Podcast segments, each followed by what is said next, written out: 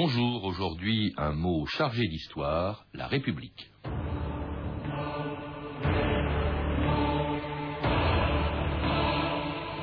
La République, il nous faut ce mot-là. Et quand ce ne serait qu'un mot, c'est quelque chose, puisque les peuples se lèvent quand ils traversent l'air. Alfred de Musset.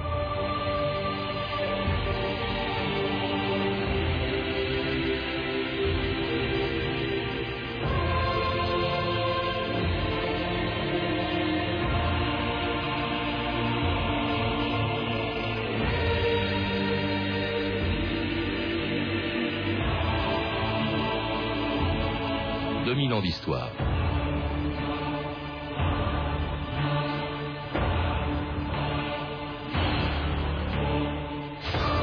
Quand Platon en parlait il y a 2400 ans, la République n'était encore qu'un mot, le nom d'une cité idéale qui mettait au premier rang des vertus le dévouement des citoyens à la chose publique, la res publica. Et ce n'est qu'avec le temps, au fil des siècles, à Rome, dans les républiques de Venise et de Gênes, dans l'Angleterre de Cromwell, aux États-Unis et surtout à partir de 1792 en France, que ce mot a commencé à incarner les idéaux de liberté, d'égalité et de fraternité. Depuis longtemps, la République symbolise aussi le combat toujours recommencé contre la tentation monarchique. C'était déjà le cas en 44 avant notre ère, quand Jules César avait voulu renverser la première et la plus longue République de l'histoire. Il n'y a pas de trône à Rome. Il n'y en aura pas. Il y a ceux qui craignent l'ambition de César. Mais qu'y a-t-il à craindre? Il va un jour détruire la République Oui, il le fera. Ta langue est vieille, mais affilée, Cicéron. J'ai conquis pour Rome plus de la moitié du monde. La plupart d'entre vous me doivent fortune et renommée. Et maintenant, vous allez me nommer empereur de Rome. Parle pour moi, mon bras Toi aussi, Brutus. Alors César. Liberté! Nous sommes libres Jean-Michel Ducomte, bonjour. Bonjour. C'était l'assassinat de César en 44 avant notre ère. Alors on parle beaucoup aujourd'hui encore de, République, on lui donne beaucoup de signification, mais connaît mal son, son histoire, une histoire qui a commencé, on vient de l'entendre, bien avant la, Révolution française. Dans un livre, La République, que vous venez d'écrire aux éditions Milan, vous rappelez même que la plus ancienne des républiques, c'était la République romaine.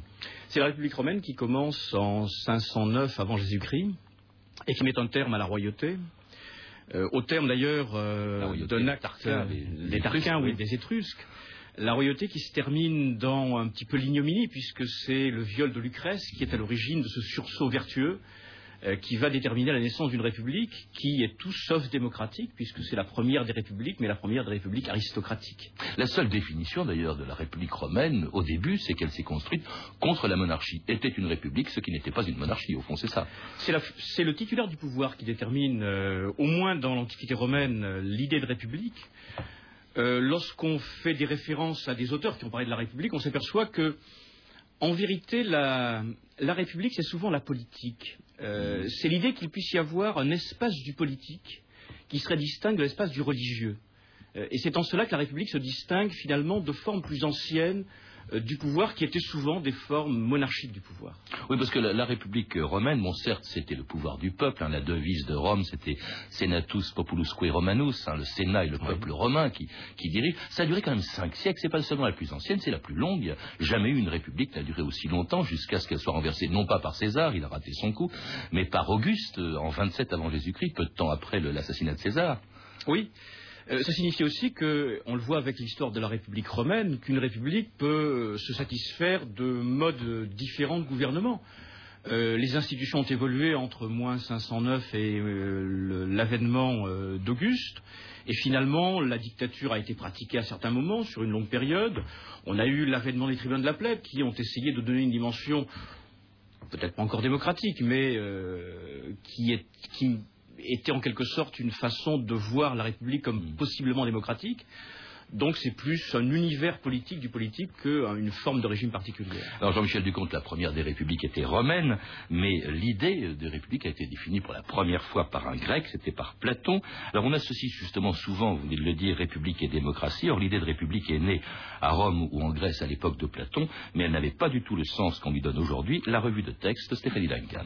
Oui, dans son livre intitulé donc en français La République, Platon rapporte une soirée passée par son maître, le philosophe Socrate, avec des amis. Alors la discussion euh, est animée et, à un moment, Socrate en vient à proposer l'idée d'une cité parfaite fondée sur la justice de l'âme. C'est-à-dire, dit-il, une cité sage, courageuse, modérée et juste. Alors cette cité est gouvernée par qui? Il est évident, déclare Socrate, que les plus jeunes doivent être ceux qui obéissent et les chefs les plus vieux, et parmi eux les plus compétents et soucieux du bien de la cité. Une idée forte hein, qui sous-tend que le gouvernement n'appartient pas forcément aux plus forts, aux plus riches. Pour former ses chefs, Socrate propose une éducation assez originale et audacieuse, hein, même pour aujourd'hui je trouve, gymnastique et musique. Grâce à la gymnastique, l'homme devient courageux, mais grâce à la musique, il n'est pas brutal et est également donc doux et ordonné. Nous prétendons que les gardiens de la cité doivent posséder ces deux naturels, déclare Socrate. Et pour les femmes, si nous devons avoir recours aux femmes pour les mêmes fonctions que les hommes, il faut, dit-il, leur enseigner les mêmes choses. Et la grande idée de Platon est de confier le pouvoir suprême aux plus sages, c'est-à-dire les philosophes. Si l'on n'arrive pas à ce que les philosophes règnent dans les cités, dit-il, et que coïncident pouvoir politique et philosophie, il n'y aura pas de cesse au mot des cités, ni non plus, il me semble, du genre humain. Mais la cité parfaite de Platon a aussi, je dirais, un côté totalitaire assez inquiétant, avec notamment la sélection des meilleurs à la naissance. En effet, déclare Socrate, il faudrait, chaque fois que naîtrait chez les gardiens un rejeton de qualité médiocre, le renvoyer chez les autres habitants, et chaque fois que naîtrait chez les autres un rejeton de grande valeur, le renvoyer chez les gardiens. Ainsi, la cité tout entière croîtra comme un être unique. Inquiétant aussi, je trouve, Platon demande le bannissement de certains poètes. Il faut être vigilant, affirme Socrate. Seuls les hymnes aux dieux et les éloges des gens vertueux seront la poésie admise dans notre cité. Si, au contraire, tu y accueilles la muse séduisante, le plaisir et la peine régneront alors dans la cité à la place de la loi et de la raison. Mais euh, cette réserve faite sur le risque totalitaire, une idée forte, me semble-t-il, qu'apporte Platon dans la République, c'est de penser qu'au-delà de la tradition des anciens, une forme politique meilleure peut exister. Quand on objecte à Socrate que cette idée n'existe nulle part sur Terre, le philosophe répond mais il en existe peut-être un modèle dans le ciel pour celui qui souhaite le contempler, et suivant cette contemplation, se donner à lui-même des fondations. C'est des extraits de la République de, Platon, pardon. premier texte politique d'ailleurs Jean-Michel Ducomte. Hein. Un commentaire peut-être sur l'aspect un peu totalitaire, c'est vrai, on marche au pas dans la République de Platon. Euh, complètement totalitaire, d'ailleurs Platon n'a jamais été un véritable démocrate. Euh, il est d'ailleurs significatif de constater que Lorsqu'on essaie de définir ce qu'était le gouvernement grec euh, à l'époque de Platon au sens large, on parle de démocratie athénienne, euh, ce qui veut peut-être dire que la République telle que Platon la théorise n'a rien à voir avec la démocratie athénienne, qui est plus proche peut-être du discours aristotélicien. Oui, mais enfin, elle exclut quand même les esclaves. Euh, les esclaves, les, femmes, les, étrangers. seuls les citoyens ont la capacité de définir mmh. en commun le bien public dans l'espace de l'agora. Euh, s'en fait un modèle quand même relativement éloigné de nos pratiques modernes de république démocratique. En tout cas, un modèle qui a disparu à Rome en 27 avant Jésus-Christ, on dit tout à l'heure. Et alors, il y a eu, entre-temps, avant la Révolution française, parce que pour nous, en France, on dit toujours c'est 1789 ou 92, la République, mais en réalité, il y a eu des tas d'expériences qui elles-mêmes étaient des expériences plus aristocratiques que démocratiques, de, de républiques que vous citez dans votre livre. Euh, Jean-Michel Ducomte, il y a eu Venise, Gênes, des provinces unies qui étaient plutôt dirigées par une oligarchie commerçante. Il y a eu l'Angleterre avec Cromwell pendant 11 ans, une dictature Hein, c'était pas tellement une république démocratique, euh, cette république-là. Il y a eu les États-Unis quand même, en 1787, je crois, deux ans avant notre république, ou cinq ans plutôt avant notre république, et pas mal d'expériences que vous mentionnez qu'on a un peu oubliées aujourd'hui en France. Oui, alors la plupart des républiques aristocratiques, notamment euh, Venise, Gênes ou les Pays-Bas, sont des républiques aristocratiques à fondement marchand. Ce sont des républiques marchandes essentiellement. Les deux exemples qui sont un petit peu différents, c'est l'exemple de l'Angleterre, euh, qui vient après euh, la première exécution euh, d'un monarque dans, l'espace de l'ancien régime au sens large du terme. 1649. Et l'exemple également des États-Unis, où véritablement, pour la première fois, le terme sera utilisé par ceux qui vont être amenés à débattre de la nature du régime. On parle d'une république des factions, c'est-à-dire d'un univers au sein duquel on va faire en sorte que des groupes humains qui n'ont pas nécessairement une envie initiale de vivre ensemble créent les conditions de se vouloir vivre en commun. Il y a aussi des philosophes, la République des philosophes, vous citez bien sûr deux d'entre eux au XVIIIe siècle. Il y a Montesquieu. Alors Montesquieu a, défini plusieurs types de régimes, quatre types. Je crois qu'il y avait la monarchie, le despotisme, et puis deux républiques. Une république démocratique, il n'y croyait pas trop parce que vous dites qu'il estimait, Montesquieu, qu'il fallait de la vertu qui n'était pas une qualité humaine selon lui, et lui était plutôt pour une république aristocratique en fait, euh, Montesquieu. Comme la plupart des théoriciens du XVIIIe siècle. Euh, il parle d'ailleurs pas de république démocratique, mais plutôt populaire.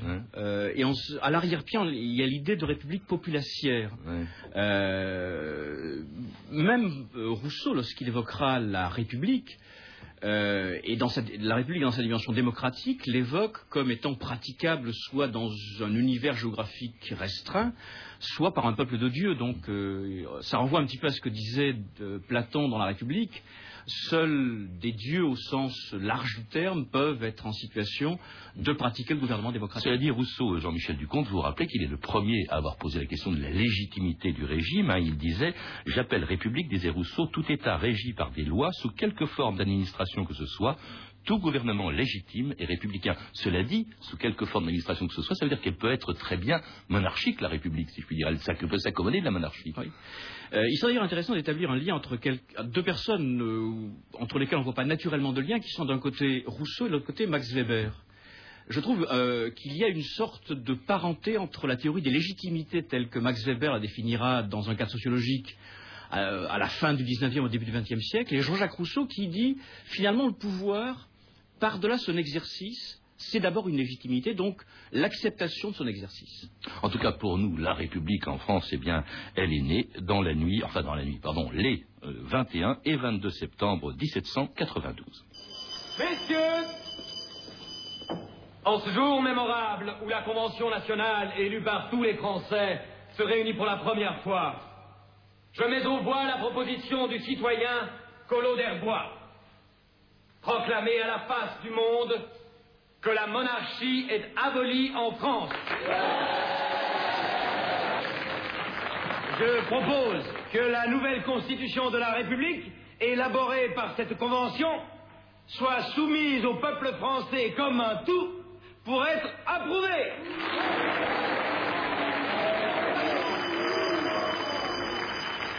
La motion est adoptée. Je demande qu'à partir d'aujourd'hui,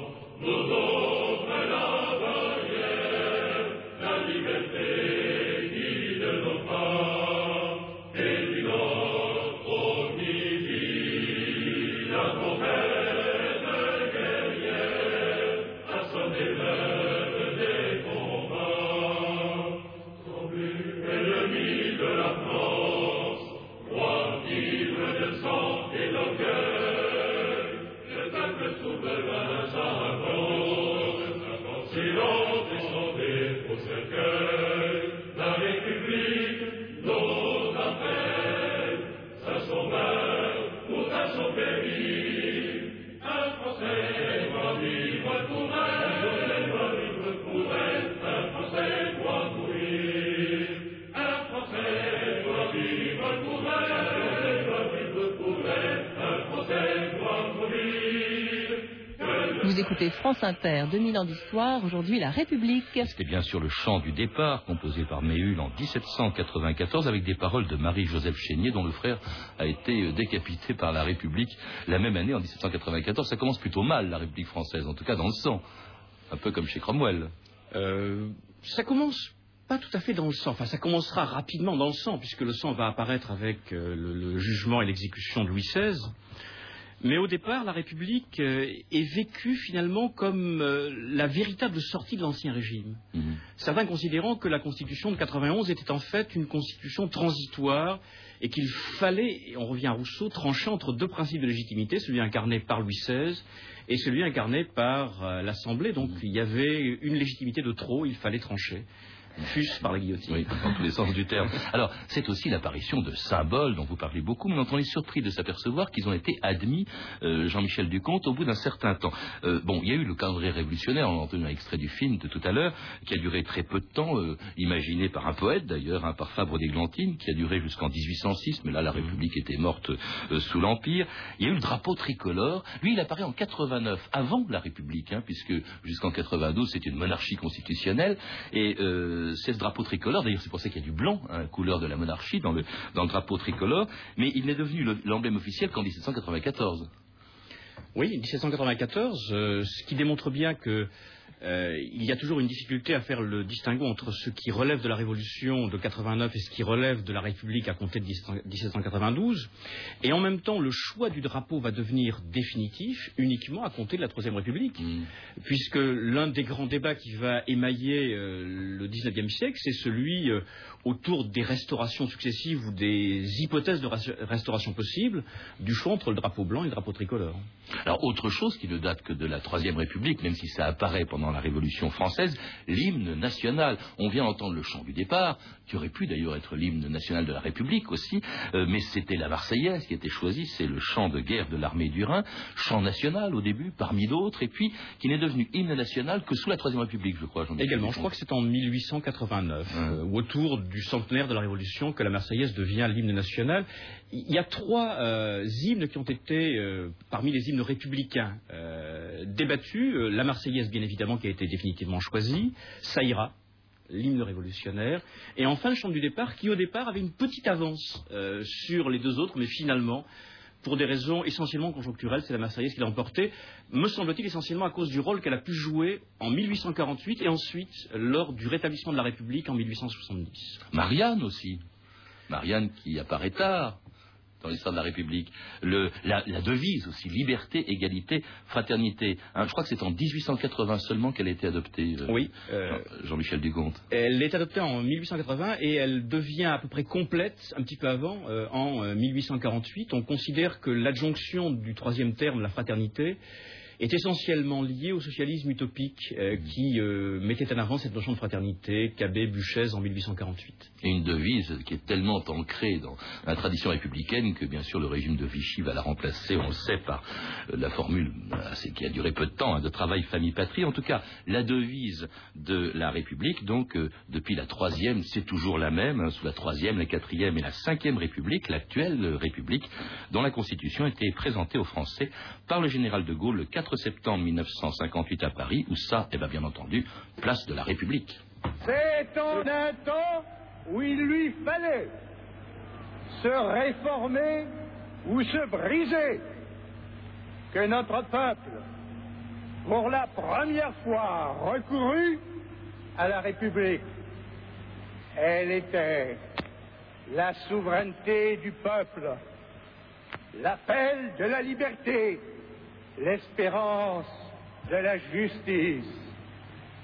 Elle est restée cela à travers les péripéties agitées de son histoire. Et aujourd'hui, autant que jamais, nous voulons qu'elle le demeure. Vive la République, vive la France Le général de Gaulle présentant aux Français la constitution de la cinquième République en, en 1958. Jean-Michel Ducomte, cinq républiques. En quoi se distinguent-elles les unes des autres? Ou est-ce que c'est la même, toujours recommencée? Non, c'est une série de républiques assez différentes les unes des autres, chacune ayant apporté des, sédiments nouveaux.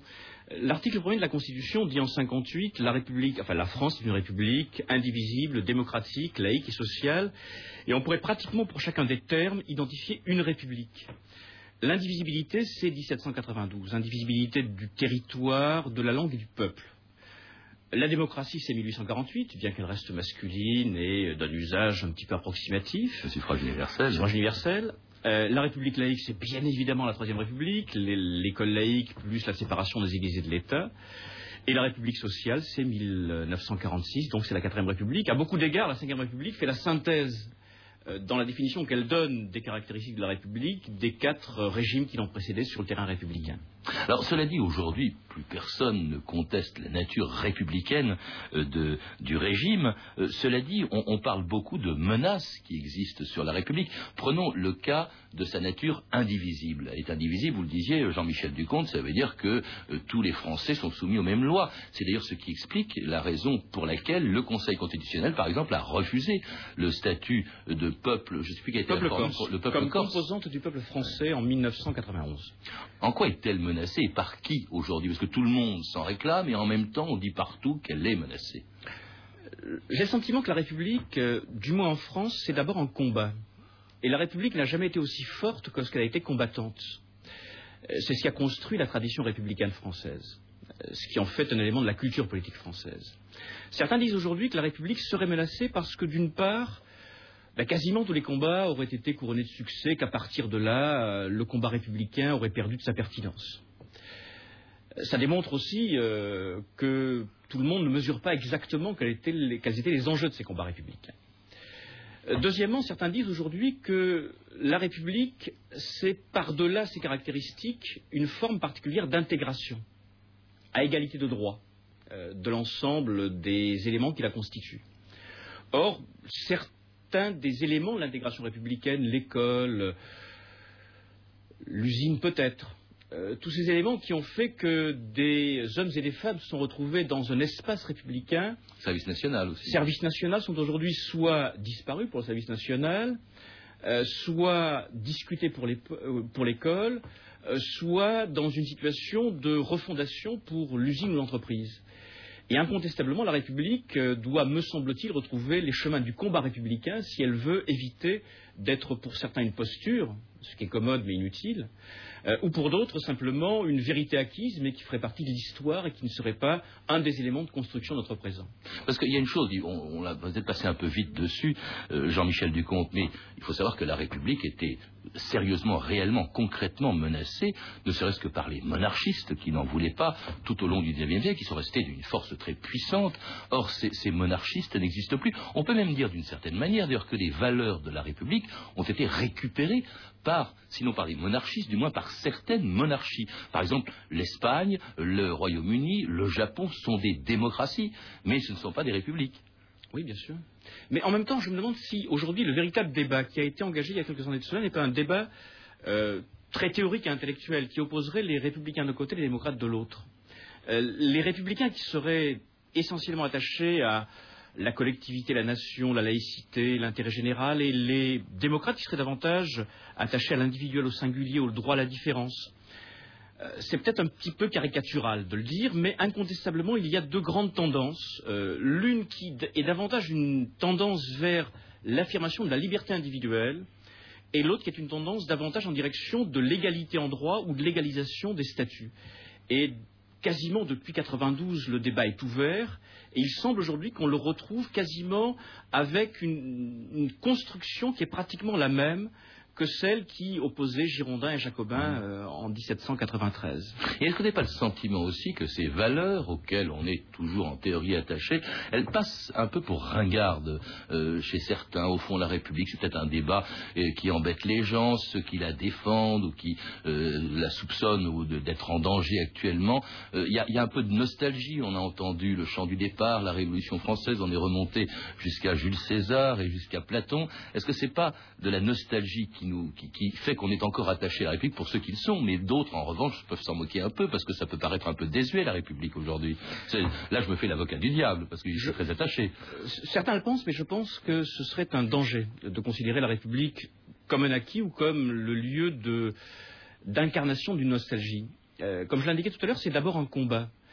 Euh, ce qui aujourd'hui n'apparaît pas clairement, c'est la nature des combats républicains qui doivent être conduits. Enfin, pas clairement. On sait pertinemment que, par exemple, sur le terrain de la laïcité républicaine, il y a des questions qu'il faudra un jour ou l'autre traiter, qui sont celles de la diversité culturelle. Comment euh, une société qui est une société diverse, ouverte, peut euh, gérer une réalité euh, qui est une réalité républicaine fondée sur un minimum de devoirs de ressemblance? Ce n'est pas évident à exposer, c'est peut-être un petit peu à l'inverse de l'ère du temps, mais incontestablement, le combat républicain reste important. Il y a aussi une réalité, une actualité, c'est l'Europe. La République, c'était la souveraineté du peuple. Quid de la République dans une Europe intégrée? Oui.